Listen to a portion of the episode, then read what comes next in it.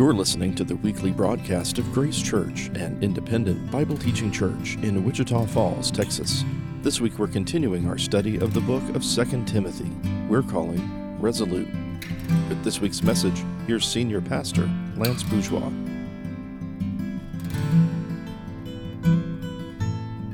Somewhere around my college years, I got introduced to listening to Paul Harvey. Some of you in this room have a fond memory of Paul Harvey. Uh, some of you have no idea who Paul is.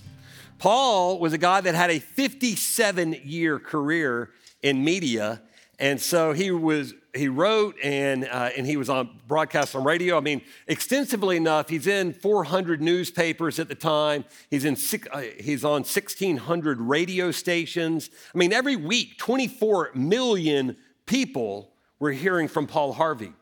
If you know any of Paul Harvey's, one of the things he did was, and that's the rest of the story, and he would give you and connect some dots maybe for something that you had some knowledge of, but maybe not much. But he always would come back and he would end his lessons with, he'd finish whatever his editorial was, and he'd say his name and then, good day. And if you ever heard Paul Harvey, you know exactly what I'm talking about. Paul Harvey, good day. And that was how he would end it. Well, in 1965, this was probably the first Paul Harvey where I got introduced to him was one that he wrote called If I Were the Devil. Now, 1965, I'll age myself five years before I'm born. So when I think about what he writes here, it's kind of staggering to me with what he was offering the culture in 1965 when he wrote and recorded this. It's too long for me to read all of it, so I'm going to bounce through it but you're going to get the thread of what he communicates. He writes this If I were the devil, if I were the prince of darkness, I would want to engulf the whole world in darkness. I'd subvert the churches first. I'd begin with a campaign of whispers. With the wisdom of a serpent, I would whisper to you as I whispered to Eve do as you please. To the young, I would whisper that the Bible is a myth. I would convince him that man created God instead of the other way around. I would confide that what's bad is good and what's good is square. If I were the devil, I'd soon have families that were at war with themselves, churches at war with themselves, and nations at war with themselves until each in its turn was consumed. If I were the devil, I would encourage schools to refine young intellects but neglect to dis- discipline emotions. Just let those run wild until before you knew it, you'd have drug sniffing dogs and metal detectors at every schoolhouse door. And in his own churches, I would substitute psychology for religion. I would deify science. I would lure priests and pastors into misusing boys and girls and church money. I would convince the young that marriage is old fashioned, that the swinging life is more fun, that what you see on TV is actually the way you would want to be, and thus, I could undress you in public and I could lure you into bed with diseases for which there is no cure. In other words, if I were the devil, I would just keep on doing what I've been doing. Paul Harvey, good day. Now, what's kind of amazing to me about that is I want you to go back in time if you can. If you're young and in school now, you think that's life. For myself, born in 1970, I can't fathom how accurate that has become in our world. Because when I was going to school, none of that was true that I could see. I wasn't aware that those dynamics were going on. The idea of putting uh, drug sniffing dogs in our school, I would have never imagined it could have been there. And yet, look at where we are these days. We can see it, we can feel it, because our passage today, and I invite you to open up to 2 Timothy chapter 3. Whether or not you use a physical copy of the Bible, if you don't have one and need one or would like one, we've got some on carts and we'd invite you to grab one as a gift to you. Or you can open up a digital copy through the Church Center app or the YouTube, excuse me, YouTube, the YouVersion Bible app, uh, and you could go follow along to that as well. But when we come to this passage today, I guess one of the things that we need to think through is what does it look like for when do we start seeing this slide? Because evil in our world did not happen like a light switch, where all of a sudden we were a good world and then the light switch flipped and we became a bad world embracing evil. It's not been that at all. It's been a slow slide, a slow decaying of our society for what's gone on in the world. You're going to see it here in a second when we read through this. So it's with that that when we look at 2 Timothy chapter 3 verse 1, we read this, but understand this, Paul writing to Timothy, understand this Timothy, in the last days there will come times of difficulty. Now let's stop for a minute because we need to look at what this last days is. When he uses that phrase, what exactly are we talking about? It's a common theme in Scripture. Peter talks about it. He writes about it in 2 Peter 3. You can go watch this series. We did this series uh, last year, and so feel free to watch this for more explanation on this. But Peter writes this knowing this first of all, that scoffers will come in the last days with scoffing. Scoffers are going to scoff, that's what they do. In the last days, following their own sinful desires. Okay, so we still don't really understand what last days are. Peter goes on to say this They will say, Where is the promise of his coming? For ever since the fathers fell asleep, all things are continuing as they were from the beginning of creation.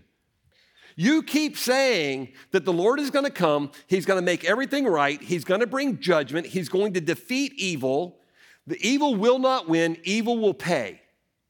Now, Peter's writing this within a couple of decades after Jesus lived. I mean, so we're in the first century when he writes this. And people already are looking around and they're saying, yeah, yeah, yeah, yeah. You say that God is watching. You say that God is just. You say that God is going to deal with this. We don't see it. And yet you keep saying that it's true. And here we are, 15 to 20 years later, we're not seeing it. Creation just goes on out there in the world, evil's happening, nothing happens to it. Nothing gets done. Well, 2,000 years later, you think that we have emphasized that enough? Because the world looks around and says, look, nothing's changing. So, what does it mean when we talk about the last days? Well, here's what we're talking about. If you look at this timeline, the last days began with the ascension of Christ and will carry through until the return of Christ. So, when we think last days, we're not putting it just in terms of now or the future. We've always known that the Lord will call us home with an imminency, that we know that it's coming at a moment's notice. Nobody knows when that is, but we've been in the last days since Christ ascended. So when he looks back at this passage and we see this, that the Lord says, Look, I'm coming, but know this I'm slow because I want people to come to salvation. Lord is not slow to fulfill his promise, as some count slowness. See, the world looks around and says, He's not doing anything. Nothing changes. The Lord says, Whoa, whoa, whoa, whoa. Tap the brakes on that. It's not that I'm not doing anything. I'm working for my purposes to bring people to salvation. He's not slow to fulfill his promises. Some might say he's being slow, but he's being patient because he doesn't want anybody to perish. He wants everybody to come to repentance. So the longer the last days go, the more people are coming to faith. And that's the Lord's heart to bring salvation and redemption for what's going on. So, what are these last days going to look like? We're going to come back and talk about all of these, but I want you to notice the tone of what Paul is writing about. He is going to describe 19 different characteristics for what life is going to look like in the world in these last days. Again, that started when Paul is writing to Timothy. It was certainly true in 65 when Paul Harvey is writing about it. And I don't think you will have any trouble seeing it if you turned on the news or social media this week at all. You're aware of this. But let's look at how he describes what these days are going to be characterized as. Chapter 3, verse 2. For people will be lovers of self, lovers of money, proud, arrogant, abusive disobedient to their parents, ungrateful, unholy, heartless, unappeasable, slanderous, without self control, brutal, not loving good, treacherous, reckless, swollen with conceit, lovers of pleasure rather than lovers of God, having the appearance of godliness but denying its power. Avoid such people. Quite a list. I could have flashed up headlines from the last week and said, hey, look, here's an example of this, and here's an example of this, and here's an example of this. But something told me you didn't need to see that. You're well aware of what's going on in the world. By the way, last days, if it really started uh, back then, which I think it did, I think that's why Paul says, hey, Timothy, avoid such people. If this is some point in the future, if we just think about it in the 21st century, he doesn't need to tell Timothy to avoid these people because it was already a deal back then. But he talked about these 19 characteristics of what's going on. And there's this slow decay. It's not a light switch. It's more like that frog in the kettle thing, right? Where you, if you put a frog in boiling hot water, he jumps out. But if you slowly put a frog in cold water and then you slowly start to heat it, he will acclimate and he won't even see it for what it is. That's how our culture's been. If we've been welcoming stuff into our lives, the temperature's going up and up and up, and we may not see it. But look at this list. So he begins to talk about the culture's passions, and these are all the words that appear in that list. We become lovers of self. At the end of the day, I'm what matters. I'm the king of my ship. I don't really care about somebody else. I will do what's best for me because I'm what matters. And the moment that happens, I'm going to become a lover of money because I'll become greedy. So I want to pamper myself. I want to put the stuff around me that I want to have around me. I'm not going to invest. I'm not going to give it away. I'm not going to do any of those things because it's about me. So now I just start padding the stuff that I want to make my life more comfortable. And we're back to the cruise ship analogy that we talked about a couple of weeks ago. Out of that, we become incredibly arrogant. Now, these two things go together. Pride is the outward manifestation of the inward spirit, which is arrogant. See, my arrogance, I think, you know what? I'm really better than you, and my goal is to outshine you. I'm in competition with every one of you, and so I'm going to manifest itself by telling you how great I am. So it starts here, and then it begins to work its way out into the world. We see this, this isn't a surprise. And once it's about me, and I've got to prove to you how great I am because I really think that, so now I have to convince you because I am aware of it. You may not be because you think you're the king of your world. So now I've got to convince you. So now I can start being abusive. I can start acting out towards you. I can treat you harshly. I can be critical of you. I can begin to act all that out. There's no virtue in that. And then this next one is incredibly strange, isn't it? We read this list of these 19 characteristics, and we're like, yeah, that's bad. Yeah, that's bad. Yeah, that's bad. And they're like, disobedient to parents? Come on. Here's the thing is there's a disregard for authority. Parents, you have probably learned this reality. Not disciplining your children isn't doing anybody any favors. Because we grow up in a world where we need discipline because there will always be an authority in your life, whether or not it begins in the home and then it goes into the school and then it goes on to a practice field and then it goes into an arena. Maybe it goes into a, a further classroom. Maybe it's a mentor. Maybe it goes into a boss or an employer. Maybe it's the government.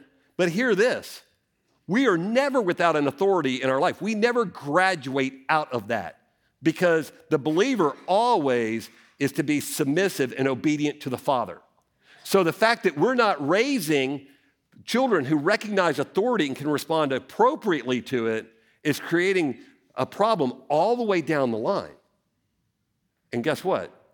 Those kids are picking up the same lessons we're manifesting, which is it's about me, and I'm going to do what I want to do, and I'm going to be pride, prideful and arrogant and so forth. And it begins to take over. Well, once that happens, now I'm ungrateful because I don't care that you're kind to me. You should be kind to me because it's all about me anyway. If I were you, I would be kind to me, right? So now it's taken over our entire way of life, which leads only to an ungodliness, which says, I don't care about God's standards. Because at the end of the day, He might ask me to endure, and I don't want to endure. I'm the king of my own ship, so I'm going to do this, and I'm going to be just fine. So now I'm heartless, because I don't have to love you or anybody else or have any relationships. Because who wants to be relate- friends with this person we're describing right now? It's all about them all the time. Who wants to be friends with that person? And yet the person doesn't even notice. They just like, yeah, yeah, yeah. Of course, you're jealous of me because I've got it going on. And now it just begins to perpetuate itself. And now we become unappeasable. We are untrue to our promises. We don't have to think about things. I don't have to forgive you because that means I have to release you from something. You owe me. I'm not going to release you from what you owe me. Why would I forgive you? I've got you over a barrel now. That's right where I want you. And now we can do that. So then it begins to manifest itself in our behaviors. I'm going to slander you, I'm going to malign you because the reality is is I'm trying to make you look worse because the worse you look the better I look. Okay? We're without self-control. Anybody want to argue that that's going on in our world? That there's a lack of impulse control? No, we want it. We see it. We want it. Lust of the eyes, lust of the flesh, the pride of life. Give it all to me. I want it all. And all of a sudden, we become brutal, untamed, not civilized. We can't even live in community with people anymore because everybody's doing battle with everybody all the time. And the idea that there's a common good, you know, when you look at the research and the data for civic organizations, I don't know how much longer we will have civic organizations because people do not contribute toward the common good very often anymore. No, we're busy and we're thinking about self and we're thinking what we want to do with our resources. And so we pull away from investing in the community's good. And so we find ourselves in a position where we say, you know what? We're going to live as we want to live. And it becomes Lord of the Flies, right? And how we approach life. Not loving good, because that has to think about others. And so, you know what? I'll do what I want to do. Treacherous. The word literally means that you would breach a treaty. Is that your word doesn't matter anymore? Sure, well, I mean, I know I entered into that treaty with you at a time, but at the time it felt right, but it no longer serves my purposes. So let me just back away from that because it's not convenient for me anymore. If I knew what I knew now, I wouldn't have entered into it. So you should release me from it. See, now we become incredibly reckless. I don't care if it hurts you. It's not about you anyway, it's about me. So I'll hurt you to get what I want. I become swollen with conceit. I feel like I am the king. I'm the one that has all the rights. if you're keeping count, you're like, well, that's this isn't 19. No, that's 17. Lovers of pleasure, 18. Not a lover of God, 19. There's 19 things. Now, remember last week where he says, you know what? You need to flee your youthful passions, Timothy. Because at the end of the day, when the message is that we need to endure hardship, we need to remain faithful, is there is enough school of thought in this world that says, you know what? That's too hard. So you need to find a salve for your, your soul wherever you can. And if you're enduring hardship, or you could receive pleasure and become a lover of pleasure and become hedonistic, go that way. We surprised that that's what the world says? No. But look at those 19 characteristics. And we see those things in the world. I tell you, let's categorize it. I think Dr. Kostenberger offers us something here to help us think through it when he says this. Five of those traits are really about love, they're just misdirected love. Love is there, we want it, we pursue it, we see it, but what it does is we become a lover of self, we love money, we don't love good, we love pleasure, we don't love God. And the first and the last of those envelop the entire list. That list exists because we love self and we don't love God. So there's that part of the list. But then we can look up and say, well, eight of the traits are about lacking virtue. We just lack virtue as a people these days. Why? Well, we're boastful, we're disobedient to our parents, we're ungrateful, we're unholy, unloving, irreconcilable, without self control, without love for what is good. What a great track record of what's going on in the world, right? And then he goes on and said, well, and some of them are expressions that relate to our attitude, how we manifest our inner disposition in our speech or in our actions. But don't miss this, because this is the reality. All of them, all 19 of them, in one way or another, depict a person's godless self centeredness. That's a problem. That's the world we live in. Is it new? That's not new. Paul's already told Timothy avoid the people that manifest these characteristics. We saw it in 1965 with Paul Harvey. You've seen it since. But it's not a light switch that all of a sudden one day this happened. No, it's been a gradual thing, and he's going to explain that. But what we see is we continue to slide into this moral decay around us. So, what, is, what happens in that? Well, let's look back down at our passage. When we see in verse 5, they have the appearance of godliness. They look like they have the part, they look the part, it's not real. They're frauds, they're hypocrites, but it looks the part. But then it tells us that they are denying the power of the godliness because it's not empowered by the Lord. This is all of them. This is pulling themselves up by their bootstraps to make themselves look good. This isn't of the Lord. So it lacks power, it lacks vitality, but that is the reality of what they're facing. What's the impact of that? Well, look at verse 6. For among them are those who creep into households and capture weak women burdened with sins and led astray by various passions, always learning and never able to arrive at the knowledge of the truth.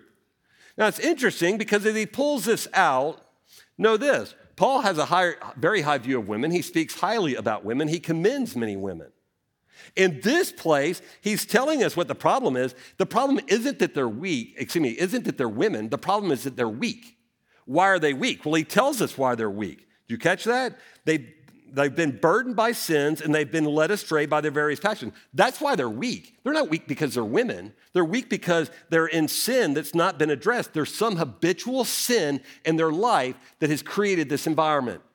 Now, if you were here last week, we talked about the fact that in God's household, there's honorable vessels and then there's dishonorable vessels. The honorable vessels get used by the Lord for his purposes. The dishonorable vessels have disqualified themselves because they've not made themselves available for the Lord to use them because there's ongoing sin in their life. And the question for you and me was well, how do I live when I want to be honorable, but I keep finding myself in the dishonorable? Because I get sin on me, I get whatever I'm dealing with. Well, he told us what to do, and that was to cleanse. And we looked at this passage last week, 1 John 1 9. If we confess our sins, he's faithful and just to forgive us our sins and cleanse us from all unrighteousness. So here's the picture you and I walking with the Lord in humility and honoring the Lord. And we find ourselves saying, Lord, use me for your purposes. And Lord said, You're ready to be used by me for my purposes. And so let me send you out as my emissary or messenger into this world.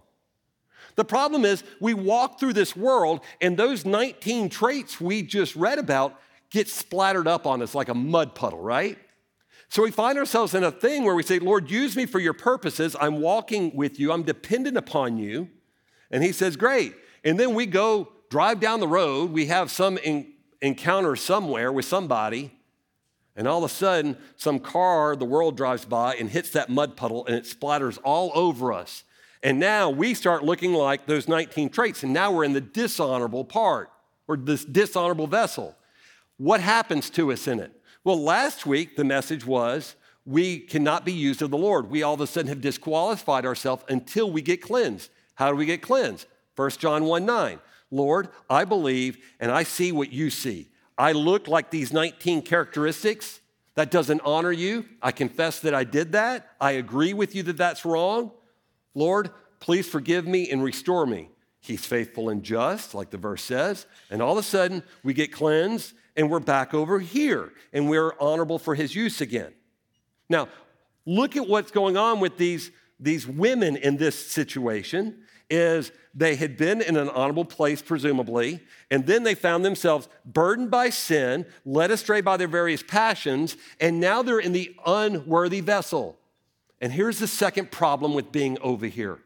The first problem is the Lord, you're not available for the Lord to use you for his purposes. That was lesson one. That was last week. Here's today's problem you become a victim because somebody will come after you to try to lead you astray in untruths. It's the same thing we talked about last week with Hymenaeus and Philetus, as they began to confuse people.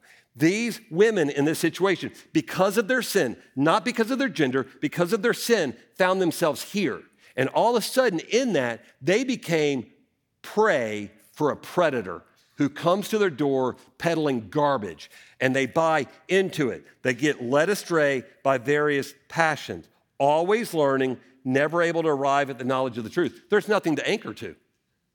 They just take in all the information Remember when Jesus said, You shall know the truth, and the truth will set you free? These women started living in the habitualness of their sin, and then they found themselves captive, captivated by these peddlers of garbage that started eroding away the truth. And they just started taking it all in because they couldn't see it for what it was. And it probably sounded pretty good, like endure freedom, excuse me, endure, endure hardship. Why would you do that? Go enjoy all of those things that are about your pleasure. And they're like, you know, that sounds better than enduring hardship. Boom. And off they go into captivity in that. And it's not the only example. There's another example that we see here where he says, just as Jannes and Jambres opposed Moses, so these men also oppose the truth. Men corrupted in mind and disqualified regarding the faith. Now, who's Jannes and Jambres? Now, Jewish tradition tells us that it's the names of what we see in Exodus 7. So, Exodus 7, Moses and Aaron went to Pharaoh, and he did just as the Lord commanded. Aaron cast down his staff before Pharaoh and his servants, and it became a serpent.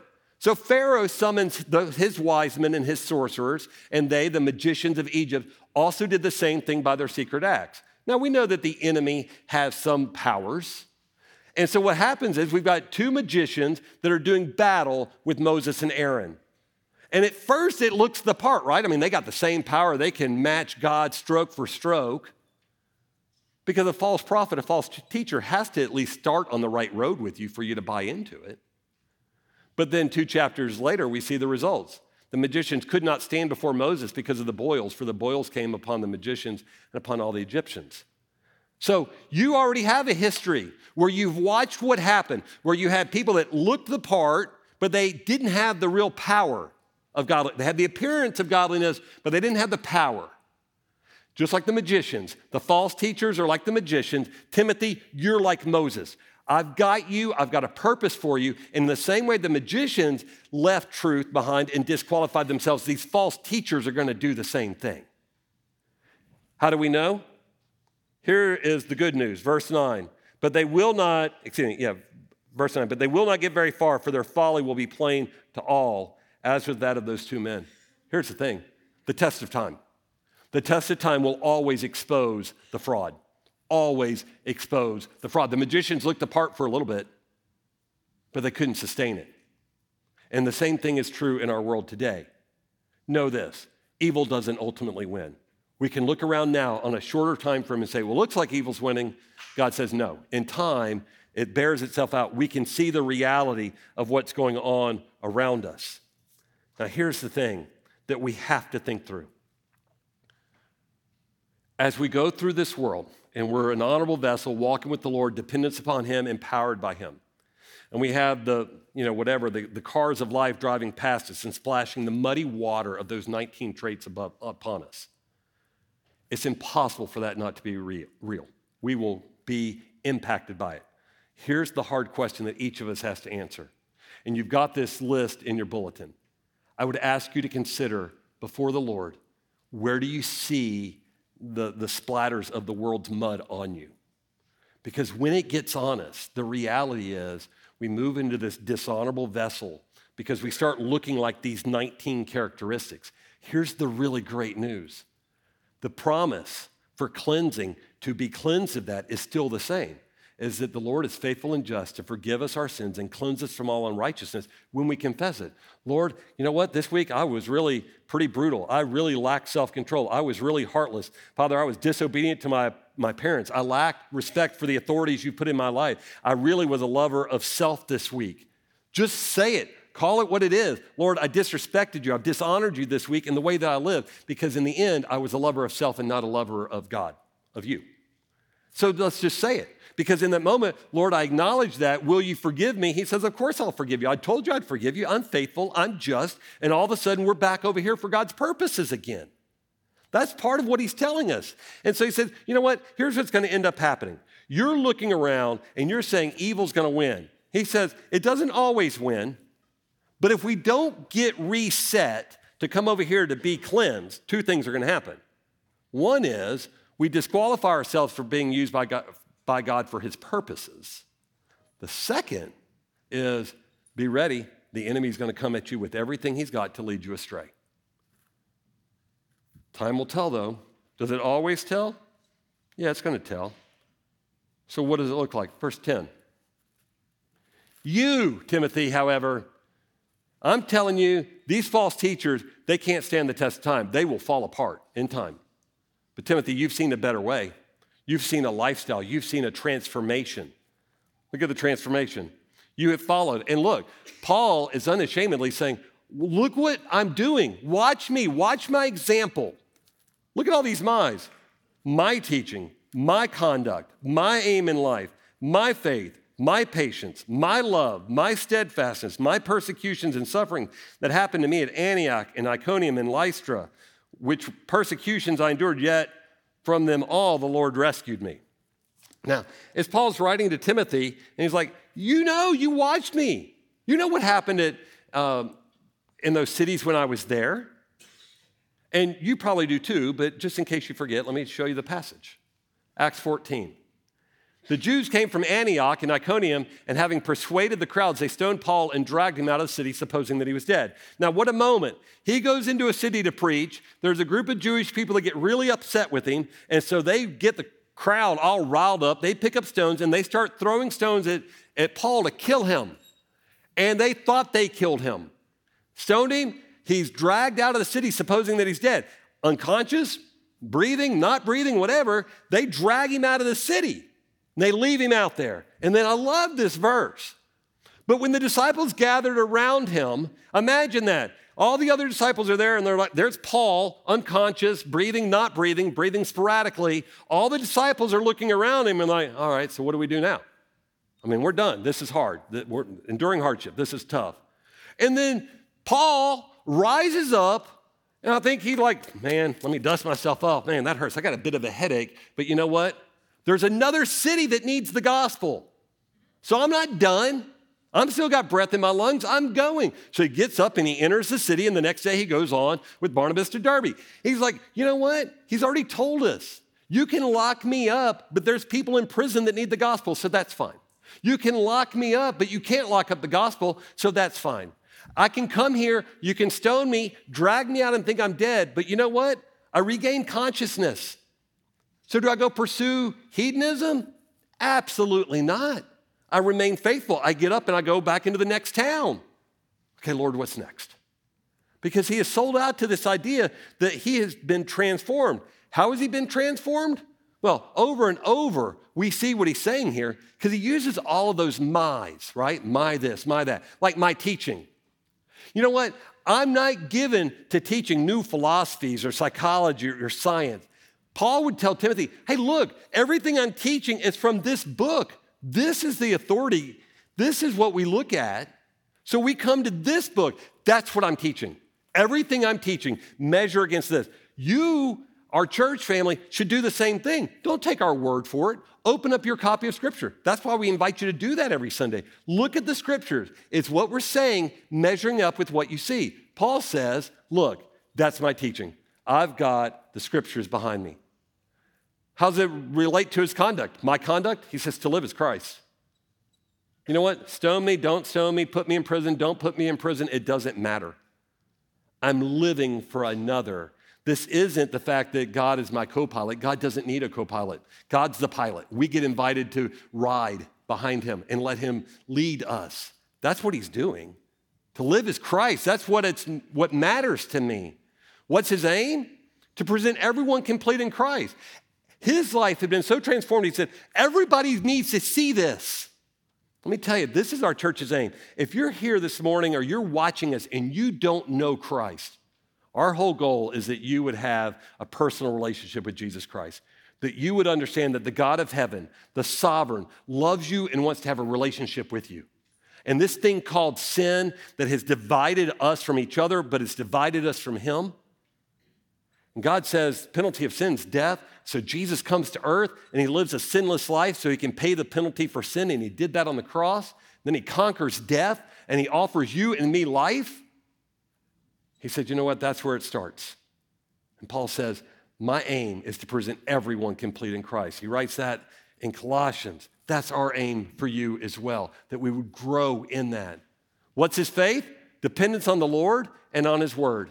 Lord, you have told me what you have for me. I can really forget the past. I can move forward. I can press forward for the upward call you have on my life. I can trust you. You have set me free from my sins. I, I've been freed up from the penalty of sin. I've been freed up from the power of sin. And one day I'll be freed up from the presence of sin. I'm banking my whole life on you and your word and what you've told me.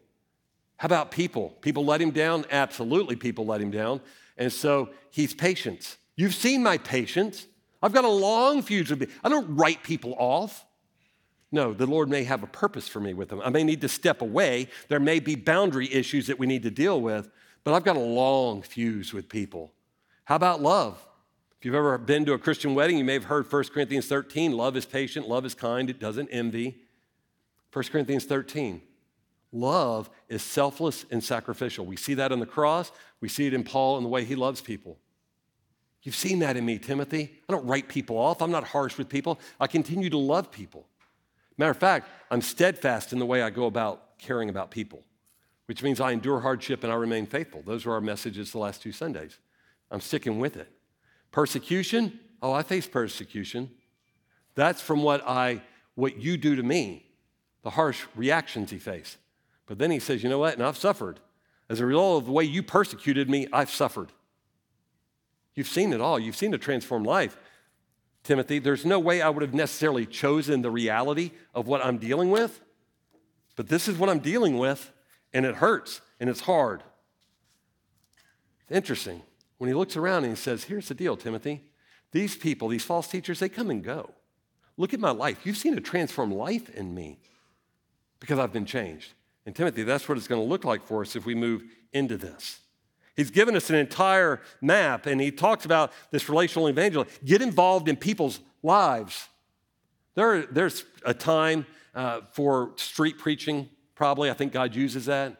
But I think time and again, the invitation into a person's life to love them and care for them and walk alongside them. That's what Paul says he's doing. Look at all those traits. That's what I've done. And he's inviting Timothy to do much the same. But when we get down to the end, look at verse 12. Indeed, all who desire to live a godly life in Christ Jesus will be persecuted, while evil people and impostors will go from bad to worse, deceiving and being deceived. Yeah. We're to go from bad to worse. Here we are 2,000 years later. We don't, we, you know, truth, back here. Bad, worse, bad, worse, and we keep deviating away. That's the reality.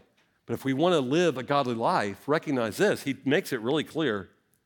It's to be really hard. You're to be persecuted. Why? Well, Jesus tells us when he writes this, John 15, if the world hates you, know that it hated me before it hated you. If you were the world, the world would love you as its own. If you look like those 19 traits, the world probably doesn't have much problem with you.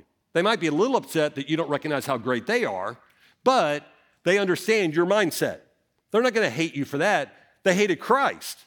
And therefore, when you manifest Christ, they still hate Christ. It's just that he's coming through you. Okay? So, but because you're not of the world, but I chose you out of the world, therefore the world hates you. I think Jesus is like, hey, you know what? It's not, it's not really you, it's me. They've always hated me. They've always hated me. Remember the word that I said to you a servant's not greater than his master. If they persecuted me, they'll persecute you also. I need to hear that. Maybe you need to hear that too. And when we come back around, the idea is why would you sign up for this? Why would we sign up for this? I think this is a deep reality.